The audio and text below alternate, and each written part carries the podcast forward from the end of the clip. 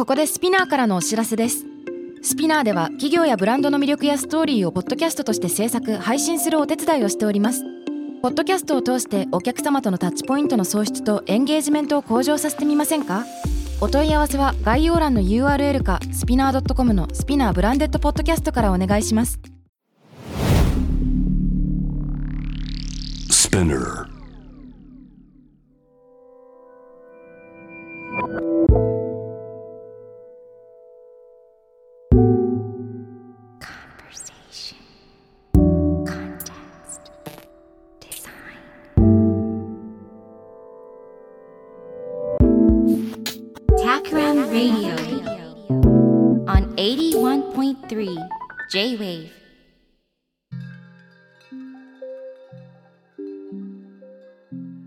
渡邉康太郎がナビゲートしている J-Wave TAKRAM RADIO。今回のゲストは先週に続いて D& デパートメントプロジェクト取締役副社長でディレクターの相馬夕輝さんです。よろしくお願いします。よろしくお願いします。いやいや、2週目になりました。はい。あの、先週いろいろね、えーロングライフデザインとか、はい。そして、えー実際のプロジェクトの話なんかをしてくださいました。はい。で、そこでは、例えば仮木さんとのプロジェクトの話、うん。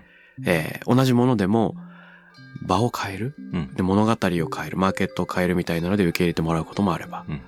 ものじゃなくてその周囲の見せ方を変えたり、うん。寄り添わせる家具を例えば増やしてみたり、うん。で、そんなのによって、あの新たな出会いが、えー生まれていく。うん。ただ、ロングライフの軸となるものは変わらない。ん。で、物差しが変わると見え方が変わってくるとかっていうような話。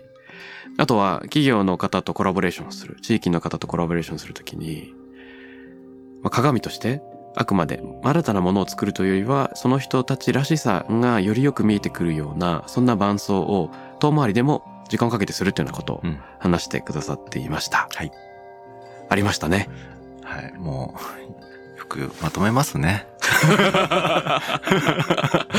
どうですか？先週話してみた、なんていうかはい体感っていうかなんかこう、どんな感覚が残っているみたいな。ああ、えっとですね。僕あの、今最近この10年とか本当に食のプロジェクトに関わることが圧倒的に多いので、このデザインについて、ロングラフデザインとは、うんみたいなことを改めて話すのは、結構3年ぶりぐらいに話したぐらいの気持ちでしたね。ああ、そうなんだ。はい、もう、なんか記憶をたどりながら、うん、でもなんか、あの、共通してるなと思うこともやっぱりあるので、ううん、ん。まあ同じ目線で食のことをやるっていうことをやってるから、うん。多分、その点では、なんかこう、戻、戻ることも意外とできたんだなと思うんですけど、うんいや、なんか久々にはお話そういうことができて、こちらもなんかこう、良かったです。あ、本当ですか？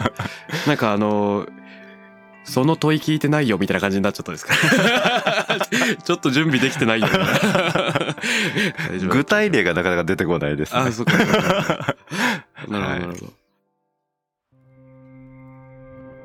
いやーね、でも、やっぱり、この D デザイントラベルのはい雑誌の作り方みたいなのを、あの、以前人にいろいろ教えてもらってびっくりしたんですけど、はい。この47都道府県すべてのね、うん雑誌を一冊ずつこう作っていくときに、はい。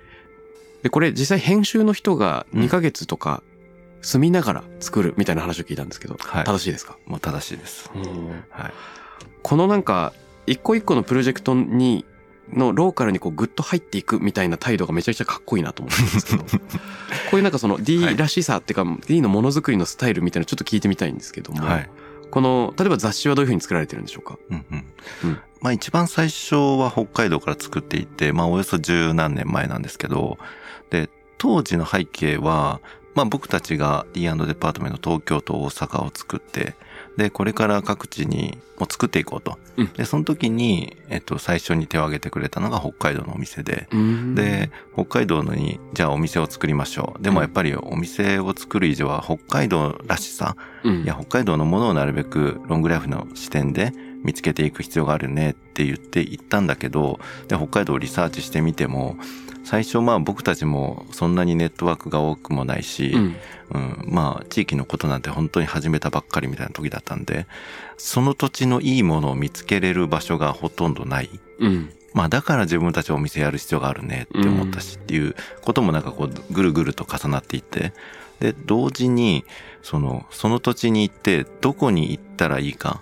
もちろん、こう、地元の人は教えてくれるんだけど、まあ、それは、その、まあ、確かに、イクラは食べれればいいけど、はい。なんかもっと地元の人たちの愛しているものとかうん。に触れられてもいいよなとかっていうふうには思うようになって、うん。じゃあまあ僕たちみたいなロングライフみたいな目線を持っている人たちが、その地域に行った時に何にこう感動し、うん。こういう場所を巡れたらいいよ、いいと自分たちは思うよなみたいなものがあったら、自分たちが欲しいって思ったようなところが、うん。まあ本当に最初の一合目を作っていこうって思ったきっかけのようなところがあって、うん。で、同時にまあそういう本ができたら各地の人もやってきて、そうすると北海道のお店を作っても、外の人も北海道のお店にまあ来てくれるだろうみたいなこともまあ繋がっていくだろうとうん。いうような形であのスタートしていったんですよね。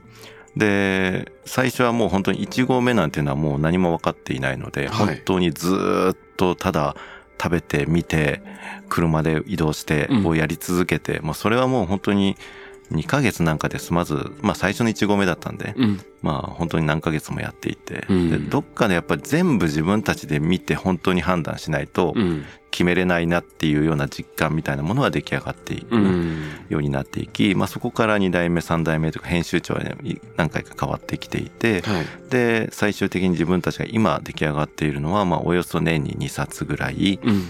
まず最初に地域の人たちと一緒に話をする機会を作ろうと。うん。まあ、僕たちこういうプロジェクトですこういうコンセプトでやってますみたいなことをまずは前提としてお伝えした上で、はい。地域の方たちが集まってきた方たちに、じゃああそこ行くべき、なんであそこ行くべきなのか、みたいなことをいろいろこう提案をしてもらいながら、うん。あの、いくつかのグループに分けて最後発表もしてもらって、で、じゃあもうここが絶対ロングライフだと思うんだよね、みたいなのを、やっぱ地元の人たちの中からこう湧き上がってくるものを、まず最初に見させてもらう、みたいなことを始めています。うん。なるほど。で、実際にはそこで多分何百っていう、うん。この候補の場所が上がってくるので、そんな出るんですか？そうなんですよ。うん。まあもちろん、あの、提案、みんながこうプレゼンするのは本当に2つぐらいに絞っていただくんですけど、うん。あの、ノートには実際にガーッと書き殴ったものが残り、そこも全部回収して、それが全部ヒントになっていくので、うん。で、それをとにかくしらみつぶしに回っていく。うん。もちろん、あの、事前に調べておいたものもあるし、もちろん、あの、他で、とっても、あの、例えば生産者の方でも、僕たちが常に、すでに、あの、お取引をしているようなメーカーさんとかは、あんたたちだったら絶対あそこだよ、みたいな有力な情報も得られるし、うん。みたいなことを一つずつ巡っていくようなのを大体2ヶ月繰り返していくんですよね。うん。で、なんかこう、やりながら気づいていったこととしては、やっぱりこう、外の旅人としての目線で、だいたい1ヶ月ぐらいはなんとなく見れていく。はいはいはで、1ヶ月を過ぎてくると、い。うん。中の人たちの人付き合いの関係性だったり、うん。地元の人はあんまり好きじゃないけど、外の人はいっぱい来てる店と。地元の人がほとんど来てる店みたいなものの違いも出てくる。うんで、どうやらこう、観光的な目線と地元の目線がなんかこう折り合っていて、うん。なんかどっちが大事、どっちがいいってわけじゃないんですけど、うん。やっぱ外から来てその土地を実感できることも大事だし、地元の人たちが地元の良さとして、うん。あの、愛しているものも大事だし、うん。この両方の目線がなんとなく折り合って見えてくるのが、うん。なんとなく2ヶ月ぐらいかけて本当に住みながら、巡りながらうん。やっていくと、なんか体感的に分かってくるみたいなえ、。超面白い。うん。超面白い。いやー、それって、なんていうか、贅沢な時間の使い方だと思うんですけど、時間もコストもすごいかかりそうですね。めっちゃかかりますね。ねはい。もう、諦めてます。え。諦めていい。そこは諦めている。そこは諦めていい。はい。でもなんかあの、あとはもうカメラも、うん。なんかスペシャルなカメラ使わないっていうふうにしてて、はい。編集長とかスタッフが撮ったものをそのまま紙面の中でも掲載をしているんですけど、うん。なんかこうね、素敵な写真を見ていくと、なんかこう、がっかりすることってあるじゃないですか。なるほど。で、やっぱここのレジの横にすごい段ボールが山積みになってるのが、うん、切り取られて、ね、あの素敵なところだけ映ってるけど、うん行ったらその段ボール丸見えだし、なんかこう、ここどうなのみたいなことも映ってくる。なんかそれを抜きに素敵さだけをアピールするのは僕らはやっぱり自分たちが言ってがっかりしたくないから、うんそこはやっぱりしたくないなと思って。あ、面白い。いうん。や、なんかあの、この、D トラベルの雑誌を見ていて、はい。その自分たちが感動したものだけを取り上げるとか、特殊レンズでは撮影しないって書いてあって、特殊レンズで撮影しないって一体何のこと？特殊レンズ、どっからが特殊？みたいなこと思ったんですけど、でも今の話で、なるほど、あの、素敵さだけを切り取るようなものも含めて、それが NG っていうのはかなり、かなり面白い。そのインスタ映えとかを狙わずに、リアリティの魅力が、なんかその、その全体がいいっていうものを取り上げるってことなんあそうなんです、そうなんです。うん そうですよね。なんか、この本始めた時は、特殊レンズはダメだな、みたいな話をすごくしてたから、そそれが今も残ってる残ってですねまあ、うんそういうことですね。なんか異様に背景がボケるみたいなことではなくてあ。そうですそうです。ありのまま写してるので、その写真一つずつがすごく素敵かと言われるとそうではなくて、まあうんだから僕らもどっちかというとその素敵写真で売っている本ではなく、うん。そのありのままの良さをそのままなるべく出すっていうのが全体を通して共通していることですね。なるほどですね。あの、相馬さん自身も、はいそういう数ヶ月単位でどっかのあ場所に入り浸ってっていうことをやられてるんですか？そうですね。このトラベルの D デザイントラベルの中でも、うん。あの食堂あの担当していて、ただあの僕たちはもう実際にはえっとおおよそ4日間ぐらいはい。でも日数を決めてやっていますね。うんうんうんうんっ。ていうのは、まあその紙面っていうのは、まあ郷土料理をリサーチをして、うん一つの県の定食をこう編集して作ってみるっていう企画で、うん。で実はこの出来上がった紙面で掲載されているその定食は、僕らの渋谷の D47 食堂で、実際に本が出版の時に食べれるっていううん。ことも、なんかこう立体的にできたらいいなっていうところからスタートしてるんですけど、うん。実際郷土料理ってもう僕の中ではやっぱり優劣はなくて、はい。もうどれも素晴らしいし、うん。あの、だから素晴らしいものだけを選んでいくみたいなことでもやらない。うん。うん。で、えっ、と、もう無限に出てくるので、うん。それも追わない。って自分の中で決めていったところがあって。もう今出会えたものが、やっぱり、あの、出会えたものの中で作ることは絶対にできるし、うん。で、これが正解だとも思わないから。第2の定食、第3の定食、なんだったらもう季節ごとの定食ってうん出来上がっていても全然いいと思っていて、うん。なのでこう、あの、何かこの最高のものを作ろうっていうことではなく、今までのお付き合いのある人や編集部が2ヶ月滞在をした中で、あそこの生産者の人が、うんあの、面白いと思ったよっていうことであったりとか、うんあの、自分たちももちろんリサーチをした上で、あれだけはちょっと食べておきたいみたいな思ったものとか、そういったものだけを限定的にもう3日とか4日とかうん。決めて、えーの、そこで味わったものの中でこう構成するというふうにしているっていう、うんう、ん感じですね。なるほど、なるほど。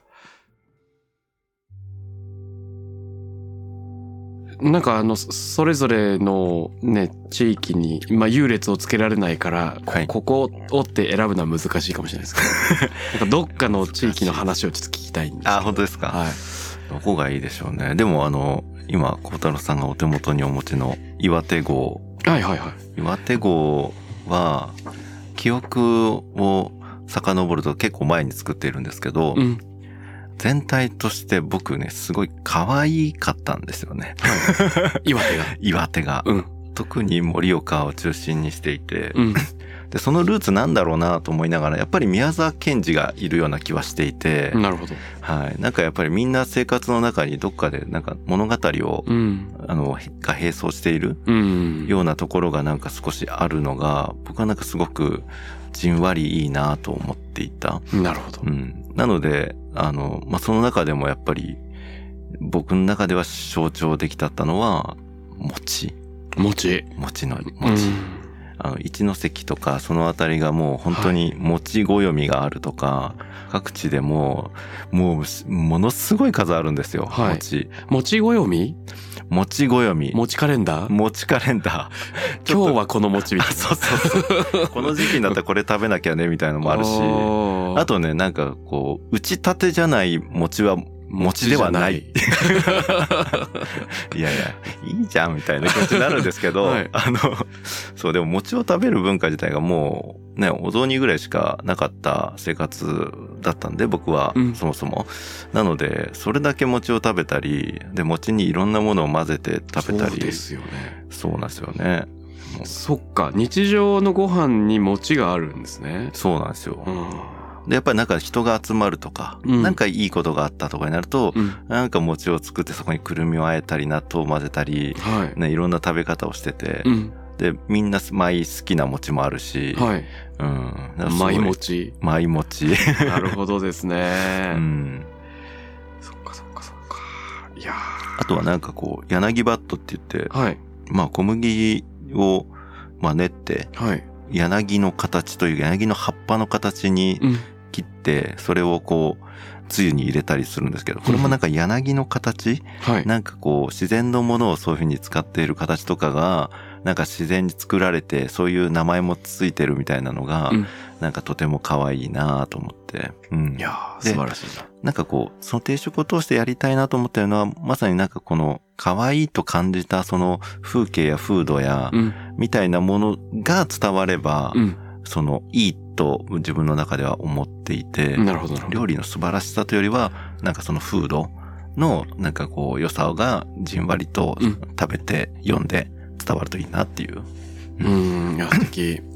これは、あの、デザイントラベル、D デザイントラベルの雑誌が発刊された時に、はい。D47 食堂で同じ定食が食べられる。はい。で、えっと、それはどのくらいの期間食べられるんですか？えっと、定期的にまあ、リバイバルするようなことも、あの、全然あるんですけど、えっと、大体およそ2ヶ月ぐらい、うん本の発刊と同時に2ヶ月ぐらい。まさにあの、これから2月3月ぐらいは、福井うん。の本が発売されるので、福井の定食が食べれるようになります。うん、楽しみ。んあの、定食っていう風にすると、はい。でも郷土料理のお店のラインナップと同じになっちゃうとかってないんですか？えっとね、ありますね。やっぱり代表格みたいな料理っていうのは、うん。地域で結構決まってるようなところもあるので、近しいんですけど、やっぱりそれは、あの自分たちとしては、それだけでそのままいける時もあれば、うん。出会った出会い方であったりとか、その風土をどうやって伝えるかっていう上で、例えばですけど、うん。群馬だったかな、うん。群馬はソースカツ丼に、の横に、あの、焼き団子だったかながついていて、へ普通、それは一緒に食べないんですよ。え。そう。で、でも、やっぱり、その街の文化と、その自然のある文化と、がこう、折り重なって出来上がっていく中で、なんかその粉物や米物とかもがたくさん食べられて、で、出来上がっていくものはやっぱりすごく実感してて、なんか両方同時にやっぱ伝えたいなと思うと、絶対に地元ではその組み合わせでは食べないけど、うんそれをあえてこの景色の中で見せてみるっていうことはやってます。なので、うん食べ合わせみたいなものは、あまりこう、深く深く追求しすぎないうん。っていう意味で、まあ、いわゆる和食の人たちとはちょっと違う目線でやっているようなところがあるかもしれないですね。ああ、面白い。うん。なるほどね。いや、やっぱりその、その土地の素材と、ね、伝わってきた歴史文化と、えっ、と、ある季節でこういう食べ方があってっていうのを映し出すものだから、うんおのずとその地域でしか触れられないものになるっていうのは、まあ一見当たり前といえば当たり前なんですけど、うんこの地域性とかローカリティについて考えるときにちょっと思い返すのが、デザイナーの原健也さんが無印良品の講演で語ってたことなんですけど、はい。そのなんかグローバルとローカルの関係みたいなのうんの話題が出てきたんですね。で、よく、えーグローバリズムとかうんグローバル標準みたいな言葉が出てきますけど、彼によると、まあグローバルっていうのはあくまで経済の用語であるっていうことを言うんですよね。うんはい。例えば、こういうグローバルのスタンダードがあるよとか、えっと、合理的なルールがあるよっていうのは、まあ、国境をまたいで経済活動するとかうん、金融活動するっていう時に大事になってくるので、まあ、ルールが一個になってた方がいいってものがあるんだけど、うん一方で、文化になった途端にそれは本質的にローカルなもので、うん例えば京都であり、北京であり、シシチリア島であり、うんそのウィーンでありみたいなのが、それぞれ全く違うっていうことが前提になっていると。うん。で、えっと、なんかわかんないけど、イタリアのお母さんが息子に、パスタをよそるからお皿温めときなさいっていううんようなものを全体をもってしてローカリティであって、うん。なんか食の周りにある営みとか、うん。その地域のに吹く風育ってる植物全体みたいなものをなんか取り入れてるところがある。うん。で、えっと、その世界と混ざらないローカルを感じたいので、うん。なんかあの文化をグローバル化するっていうのは、まあ本質的にあの矛盾するっていうか、うんそういう、そういう考えとはないはず。うん。で一方で、ローカルで生まれたのを、そただその土地の方言でだけ伝わっていては外の人に伝えづらくなってしまうので、うん。なんか共通語とか世界語に翻訳する、つなげていくような態度は必要なんじゃないかっていうことを彼はなんか言ってるんですようね。ん。で、これちょっと僕自身はよく意味があのまだ咀嚼できてないんですけど、うん。ローカルなものをただローカルなまま残していくとか伝えていくんじゃなくて、うん。なんか共通語にする翻訳していくっていうキーワード、僕、分かっていない僕。あの、もしこれを相馬さんが解釈するならなんかこういう切り口なんじゃないかってなんかありそうですか？いやー、すごい難しいな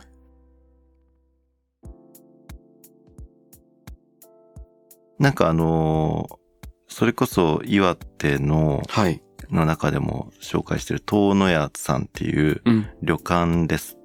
で、まあ、オーベルジュですね。うん。があって、そこの陽太郎さんっていう、まあ、主人は、うん。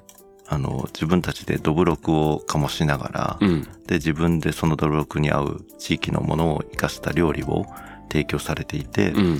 で、その方が確か自由人の雑誌の中で、うん。あの、まあ、岩佐さん、編集長の岩佐さんと一緒に対談していて、で、その発酵っていうものはあると。で、その発酵の技術も確かにスキルとしてはあると。うん。ただ発酵っていうものは、この土地で、この空気で、この場所で、この人が、うん。そこで営みと同時にやっていたことも含めた全体で発酵と呼ぶものであって、うん。その、じゃあ、いきなり海外のどこかで醤油を作ることが、土地と土着でつながっていた発酵とはまた別のものだろうとうん。いうような話をされていて、で、まあこれ多分、孝太郎さんの回答には何もなっていないんですけど、うん。うん。うんうん。でも面白い。うんうんなんかやっぱり、やっぱりキーワードだけが抜き出されて、うん。そのキーワードはグローバル化するんですよね。うん。例えば、旨味みたいなのもそうだし、はい。あの、パーメンテも発酵もそうですよね。麹とかもそうかもしれない。すごくわかりやすくな象徴的なものは本当にグローバルに持っていくことができるし、できるし、実際に出ている。うん、だけど、うんやっぱり大事なのはその周辺のものも含めた、うん。なんか生活の中に根付いていたこと。だと思うので、なんかそこを含めて体感できたり体験できたりするようなものは日本の中にはやっぱりそういうものがやっぱ少ないのかなっていうのは思いますよね。あめっちゃ面白いな。うんいやーええ 大変な話ですね。大変な話だな。え、それ、例えば、ええそれめっちゃ大変だな。例えば、うん、その D デザイントラベルで相葉さんが書いてるエッセイみたいなものは、その土地に根付いている人とか地域とか、ね、空気みたいなものがもちろん映ってると思うんです。はい。で、そういうところから生み出されてる定食メニューっていうのもそれを映し出してると思うんですけど、うん一、お客さんがうん D47 食堂に行った時に、はいそれをどう、どうそこにアプローチすればいいんだろうっていうか、うんうんうんあの、気を抜いてるとただ、なんか美味しい定食だなってなってしまうかもしれない。でそこの中にどうやったら地域の息遣いとか、うん奥行きまで感じられるんでしょうね。えっと、ね、これは僕たちもすごい全部ができている実感はないんですけど、うん。あの、一つはできないと思ってるっていうのがあって、うん。で、やっぱりその土地の空気を吸って水を飲みながらそれを食べるものがベストであると。うん。っていうのはもう明らか。これはもう自分たちが行って体感しているのでも明らかなので、この渋谷で出している定食はきっかけですと。うん。だからここで、ここは僕たちはなるべく本当に現地で行って本当に習ったものだけを出すようにしてるから、うん。ここが気になったら、その奥座敷は必ずあるし、うん。あの、それは現地に行くことであるし、この店のこの人に話を聞きながらこうやって食べることはできるよっていうことをつなぐこともできる。うん。なので、まあ、ある種旅だったり移住だったり、いろんな人が動くことの、まあ、一つのきっかけとして食うん。があるという気持ちはあって、なのでこの定食はあくまでも、その、それを抜き取ったうん。東京編集のものであることはもう自分たちも認識してう。いる。うんん。じゃあなんていうか、招待状のようなものですね。そうですね。うん。なるほやっど。ぱあのなんかやっぱり大事なのはきっかけだと思ってるところがあって、うんまあ、入り口というか関心を持った人が動き出す瞬間は、うん。自分で身をもって体感してうん。感動していないとうん多分ダメで、あのどこどこがいいよって言われていくっていうこともあると思うんだけど、うん。なんかそこよりももっと強い動機がないとやっぱりあの人って動かないなというふうに思っていて、なのでこの定食は本当にきっかけでたはいだそこから動こうとする人になんか僕たちはとにかく何か次の手をうん。その人たちに渡したいなというのは思ってます。なるほどう。ん、ああ素敵な話ですね。いいななんかその地域の息遣いどれだけ定食が感じられるんでしょうかっつってできないっていう かっこいい。かっこいい。やれよやれよって聞こえてきた気分 いやなんかその現地に行って全てを体感しているからこそ、うんそのできないと言い切れるっていうのもなんかめちゃくちゃいいなと今思いましたね。でもねなんかね、実はできている部分があるとすると、うん。作ってる人だけかなと思うところがあってあそのなぜなら食材が届く段ボールの中にあ。は、うん。開いた瞬間にやっぱりその土地の空気なり、うん。その土の匂いだったりとかがやっぱりあるので、はい。その調味料もしかりで、う。うんん、やっぱりそ、そ、そこをなんかこう料理をする瞬間っていうのは非常に味わえるんですよね。うんでな、なおさらこう言っていた料理人にとっては、やっぱ一回一回その瞬間瞬間がその土地の空気をうん。バッと頭の中に呼び起こされるような、うん。そういう強さがやっぱり生きているその食べ物にはやっぱりあって、うん。なのでそのそれを体感した人が料理をし、それを体感した、もちろんサービスのスタッフも必ず一緒に連れていくようにしてるんですけど、うんうんうん。それを体感してた人がその場所で伝えてくれる、あ料理を出してくれるっていうことでは何かもしかしたら見えないけれど、そこまで強く感じられるものではないけど、自分たちの中では何かその感情を感じてる気持ちっていうのはあって、うん。うんまあ、毎日同じ厨房にいるんだけれども、うん、やっぱ食材が届いた瞬間っていうのはやっぱそれが強い。うん。うん。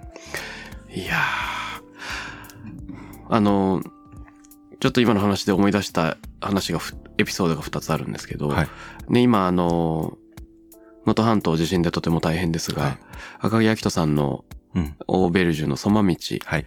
えーの、えっと、料理人の北崎さんが話してくださったことなんですけど、はい3人だけのカウンターのご飯だったんで、いろいろ普段だったら聞かないようなことを踏み込んで聞いちゃったんですよ。はいはいはい。で、しっかりしたメニューを開発されて、うんでもあるシーズン、同じ、なんて言うんだろう。数週間なり、もしかしたらひょっとすると数ヶ月なり、同じメニューを作り続けるっていう中に、飽きとか疲れみたいなものって出てこないんですか？ってうん聞いたら、それが全然ないんですよねって言ってて、で、どういうことか聞いたら、はい。その、味見を一日の料理の中で何回もすると。うん。で、その、食材そのもの？うん。切ってみた時とか、うん調理した時とか、で、ちょっと寝かした時みたいなのを何回もしながら、うん。なんか食材の旬っていうのは、1年の中で10日くらいしかないというふうに言われていて、これ来たなっていうのは毎日味見してないとわからないと。うん。なるほど。で、それを本当に捉えられてるかとか、うん今日は本当にいい状態だなっていうのに出会うのが楽しみで、うん。多分お客さんより自分が一番楽しんでますって言ってて、うんめちゃくちゃかっこいいなと思って。かっこいい。うんそれはなんか、クラッときました。うんんでもやっぱそうですよね。作ってる人だけが本当に一番美味しい状態の美味しいものを美味しい瞬間で食べてる可能性は非常に高いかもしれな高いでよいですすよね。ね。いや、うん思ったな。面白い。だから今のね、サービスの人も、あの、調理の人もみんなローカルに出かけるっていう素敵なうん。話だなと思ったんですけど、やっぱり作る人だけが見える世界っていうのはそこに広がってるんだなっていうのは今話を聞いてて思いました。そうですね。毎日同じことを、うんあでもそれは他の職種でもきっとね、漆を、ね、それこそ輪島のね、漆器の人たちも、その日の湿度や気温によってこう変わっていくみたいな変化は多分すごい感じて、うんその微細な目を持てるものが一つあるっていうのはなんかすごく羨ましいなって、僕は料理人ではないけど、うん料理人の人たちを見ながら、今回のね、大根はちょっと水分がこうだから、ちょっと薄めにやっていこうみたいなこととか、何気なくやってるんだけど、やっぱその、その目がね、うん。羨ましくもありますね。ああね。そういう、なんだろう、一つのことの繰り返しは、職人的な作業の中で初めて培われるものですよね。うん。いや、本当そうですよね。なんか僕、年末から、あの、カメラを始めて、おそれで、あの、マニュアル撮影してるんですよ。はいはいはい。シャッタースピードとフォーカスと絞りをこう、カチャカチャやって。んで、あの、部屋が朝日が結構差すんですね。はいで、食卓の上に差す光を毎朝撮ってるんですけど、へそれがやっぱり日々コンディションが違うし、え。うん。だから、その、こんくらいのシャッタースピードだとこうなるんだなっていうのとか、ボケの滲み具合みたいなのを見ながら、うんめちゃくちゃ下手なカメラを、まあ、なんとか格闘するみたいなのを、あの、ほんの、まだね、その違いをどう感じ取れてるのかよくわかんないけど、はい騙し騙しやってます。あともう一個思い出したのが、はいあの、僕以前、もう十数年前なんですけど、東京の水道橋酢飯屋っていうお寿司屋さんに行ったんですね。はい。で、何の日かよく分かってなかったんですけど、うんなんか行ったらよく分かんないコース料理、一個のテーブルで始まったのみたいな。僕一人で行ったんですけど、なんかちょっとイベントっぽかったんですよ。はいはいはあ今日何の日だろうみたいな。い。はい。で、みんなでこうガーッと囲ってて、綺麗なお皿だなとか思ってたんだけど、3貫ずつポンって握りが出てきて、うん。で、食べ始めて、なんか日本酒飲むんですけど、うんなんかあの、日本酒飲んでたら、隣に座ってるお兄さんはいが、僕のおちょこを指さしながら、はいそれ、僕が焼いたんですって言ってきて、えー？みたいになって、はい。でそれ何だったかっていうと、3貫ずつやってくる、うー握りのたびに、あの、器が全部変わってくるんですよ。おお。で、えっと、握りを乗せる皿も、はい。おちょこも、日本酒も変わる。うんだ。から、魚のネタに合わせた日本酒、うん。その土地の土で焼かれた器。器。なるほで、作り手が座ってるっていど。う。おお。で、みんなボソボソってなんはいか食べながら自分の言葉を語ってくれるんですね。はいはいはい。で、終わった後、水道橋酢飯屋の入り口にギャラリーがあって買えるはいはいはい。から気に入ったものをみんな求めるんですけど、うんみんながバーってディナーのホールから入り口のギャラリーの方に移るんですけど、僕はどうしてもさっきうん自分が口をつけて洗い場に行っちゃったやつが欲しくて、うんあれなんだよなみたいな。だから洗い場のやつをなんか拭ってこれくださいって言って。求めました。あ、それ買わせていただけたんですそうおうんーすごい。いいですね。だからそれは地元の息遣いっていうのをやっぱお客さんとしてはどうしても完全には感じられないんだけど、うんなんか別の形によって別の体験とか編集デザインによってちょっとでも近づく切り口があるのかもしれないっていうのを感じた瞬間。うんうんうん。いや、でもそうかもしれないですね。うん。確かに。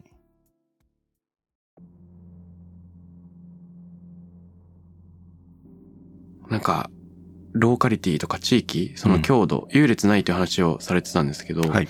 まだ2024年もあの初版ですので、はいよかったら今後の相馬さんのこのなんか今年の活動とかですね、今後みたいなのも聞いてみたいんですけど、はい。いかがでしょうか？ありがとうございます。今年はですね、まあ、大きく2つありまして、うん昨年からずっと作り続けてきた、うん実はこの D47 食堂および地域で行って、うん。いろんな方たちの話を聞いてきたものを、まあなんとか一冊の形で本にしようとうん。いうことで、続くを食べる食堂っていう本をですね、うん。あのー、1月の22うん。全国発売と言ってますが、あの、実際には多分届き次第店頭に並んでると思うんですけど、うん。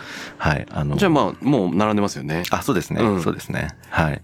で、まあ、この本を作ったのも、やっぱり飲食店って忙しいんですよね。うん。で、実はこの取材の旅で1週間ぐらい、1週間でまあ4日間か5日間ぐらいとか、うん。地域に行くと、まあその時にもうずーっと24時間一緒にいるので、はい。そこでいろんなものを共有できるみたいなチャンスはあって。う、ん。で、まあ生産者の取材をしつつも、うん。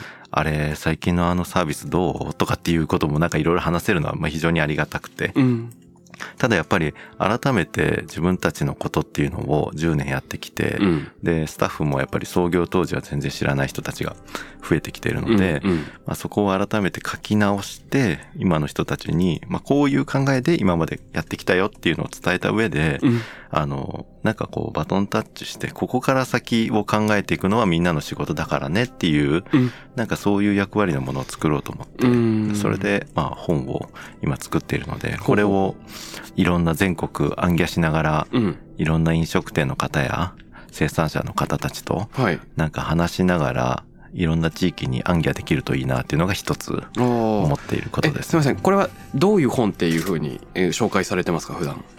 大きく3章立てになってるんですけど、はい一つ目は自分たちのお店のこと、うん。お店をやりながら気づいたことや、こういうことがあるから、お店ではこういうことをしてますよっていう、うんそういう気づきから行動みたいなことをまとめていったもの。うん。これえ D47 食堂のこと？そうですね。うん。で、2章目は、郷土料理そのもののこと。うん。まあこういう理理由でこういうものが続いてるよねとかっていうのうんをいろんな各地で、例えばうどんについてとか、うん。まあそうやってこう切り口を作りながら、うんその郷土料理ってやっぱりどっかで古いもの、懐かしいものって言って、うん。なんか守らなきゃいけない対象になってるうん。ようなところの側面があって、うん。でもなんか僕たちが出会ってきたり、もしくはこう出会いながらこういうふうにしていかなきゃいけないんじゃないかなと思ってる思いとしては、やっぱり現在進行形で、うん。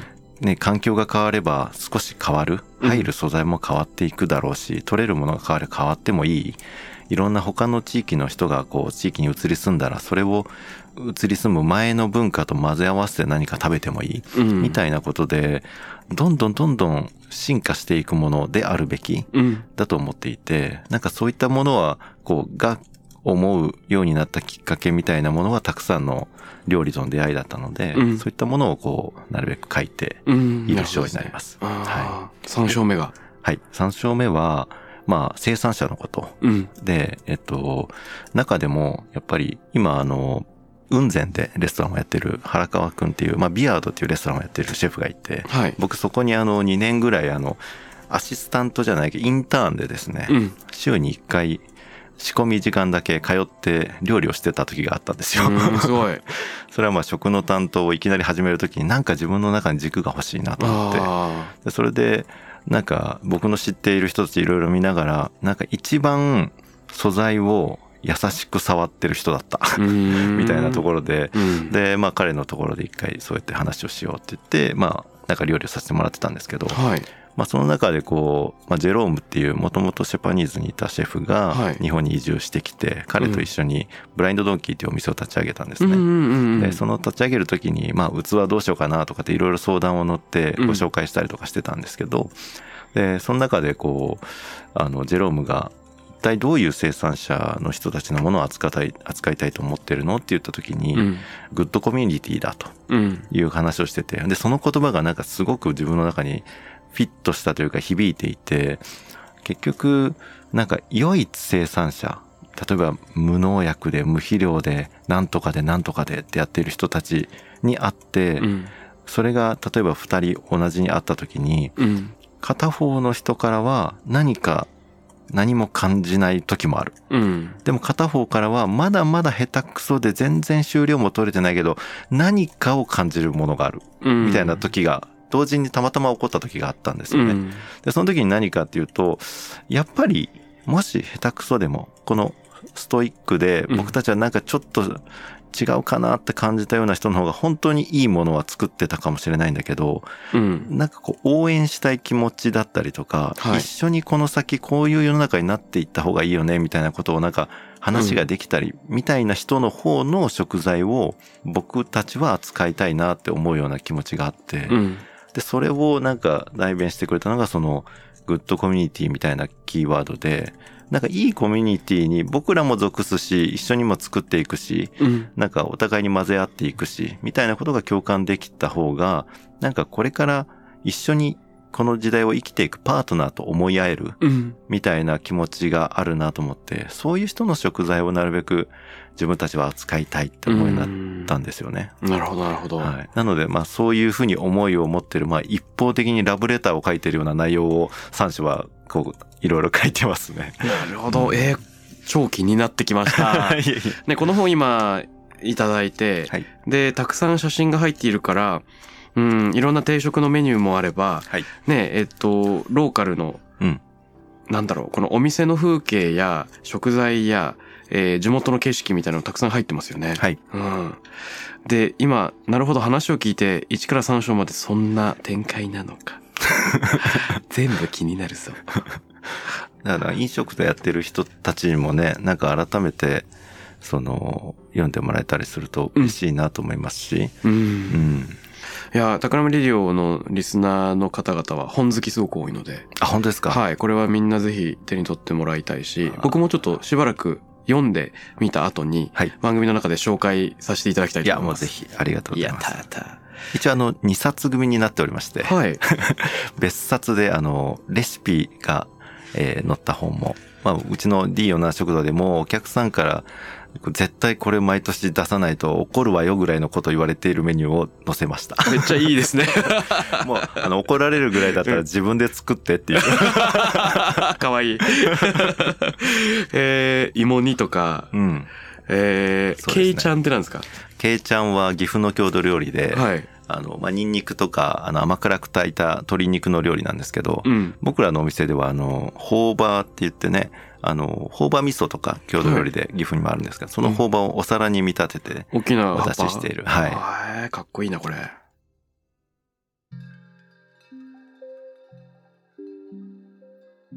あの、お知らせがもう一個あるということではいしたが。。あ、そうですね。で、これはまだ、あの、本当に仮なところもあるんですけど、はい。旨味うん。って、まあ、日本には、あの、もちろんみんなあることは分かってるだしと、うん。だし、まあ、昆布やいりこや鰹節とか、まあ、椎茸とかそういったものも含めてですけど、はい。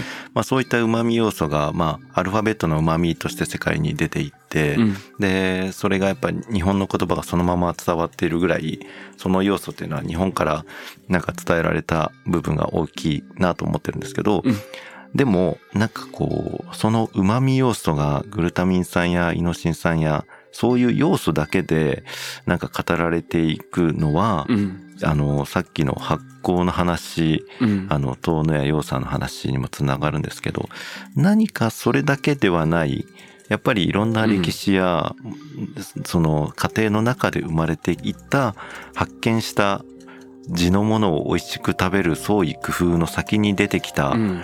あの、美味しさに含まれた旨味なので、うん。なんかその全体感をやっぱりしっかり伝えながら世界に出ていく旨味にはどこがもうちょっと文化日本の文化の要素場合によってはその旨味っていう言葉が使われる時にはね例えばフィンランドで使われる時はフィンランドの何か文化の要素がくっついて旨味って語られるようなものうん。になっていった方がなんかこういいんじゃないかなって自分の実感として思っていて、うん。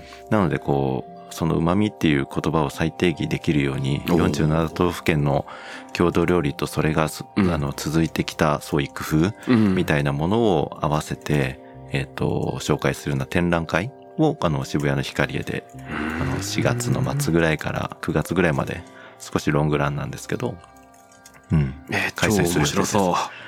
これは痺れますね。ありがとうございます。えー、そして、その期間の食堂も美味しそうだな。はい、もうその中のラインナップのうちをピックアップしながら、うんはい、メニューにも入れる予定ですので、最高です。料理人は冷や汗をかいてると思います。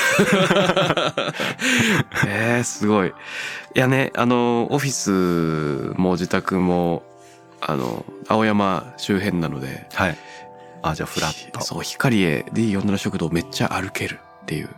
ぜひ通います。通っていきます。今日はその決心をさらに固くしました。ありがとうございまやす。ったこの番組では、ゲストの方から最後、リスナーに向けた問いかけ、うん投げかけをもらってまして、はい。もしよかったら相馬さんからも一言いただきたいんですが、いかがでしょなんかこの、まあコロナはね、一段落というか、はいまあ、あの、まあある種浸透したというか、う。うん。僕たちのい飲食の業界の中で言うと、本当にたくさんのお店が閉まったんです。うん。うん。はい。で、やっぱりその多くは、やっぱり70代、80代ぐらいになっているおじいちゃん、おばあちゃんが切り盛りしている、とっても地元で愛されていたお店うんがなくなっているみたいなことは本当に多くて、まあこのきっかけになってしまったというのは非常に悲しいなと思いつつ、ただ、あの、同時にやっぱりこう、自分たちの日常で通っているその一つの飲食店は、うん。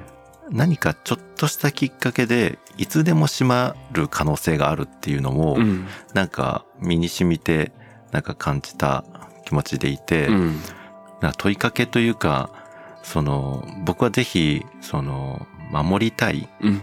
もしくは自分たちが通ってこれがずっと続いていってほしいと思う、うん。本当に地域でやられているお店うん。をなんか応援する気持ちでうん。ぜひ聞いてみたいなっていう。ほうほうほうほ。うほうできっとそのお店なんか他の人がね知ると多分行ってみようって絶対なるので、うん。そうやってこうみんなで自分の通ってるお店はみんなで応援し続けていくっうん。ていうことが多分すごく重要になるなと思うと、うん。うん、みんなで自慢するようにここの店のこれを守りたいみたいな、うん。うん、続けたいみたいなものをぜひ聞けると嬉しいなというふうに思います。じゃあ通って応援したい。続いていってほしいうん。地域のお店。はい。飲食店。飲食店。うん。いいですね。気になる。でそのハッシュタグで上がってきたお店をなんかちょっと移動した時に巡ってみることができたら楽しそうだから本当ですよね。これ僕も気になります。あ一人一人の地元の話とか教えてくれてもいいですよね。あ、そうですね。ねえ、うん。住ん住んでるとこだけじゃなくて。うん。あとうん、ぜひ裏メニューとかも教えてください。大事 常連さんのメニューみたいなめちゃくちゃいいですね、うんということで、えー通って応援したい、続いていってほしい地域の飲食店を、ぜひ、ハッシュタグ、タクラム813、takram813 までお寄せください。ということで、えー先週、今週と、D& デパートメントプロジェクト、相馬ゆきさんにお越しいただきました。どうもありがとうございました。ありがとうございました。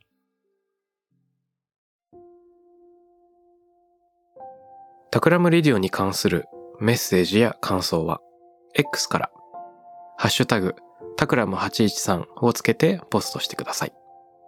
t-a-k-r-a-m 数字の813です。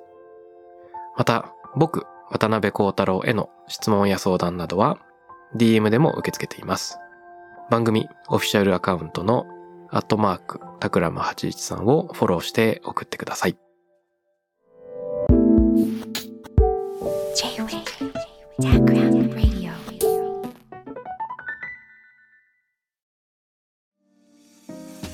ここでスピナーからのお知らせです。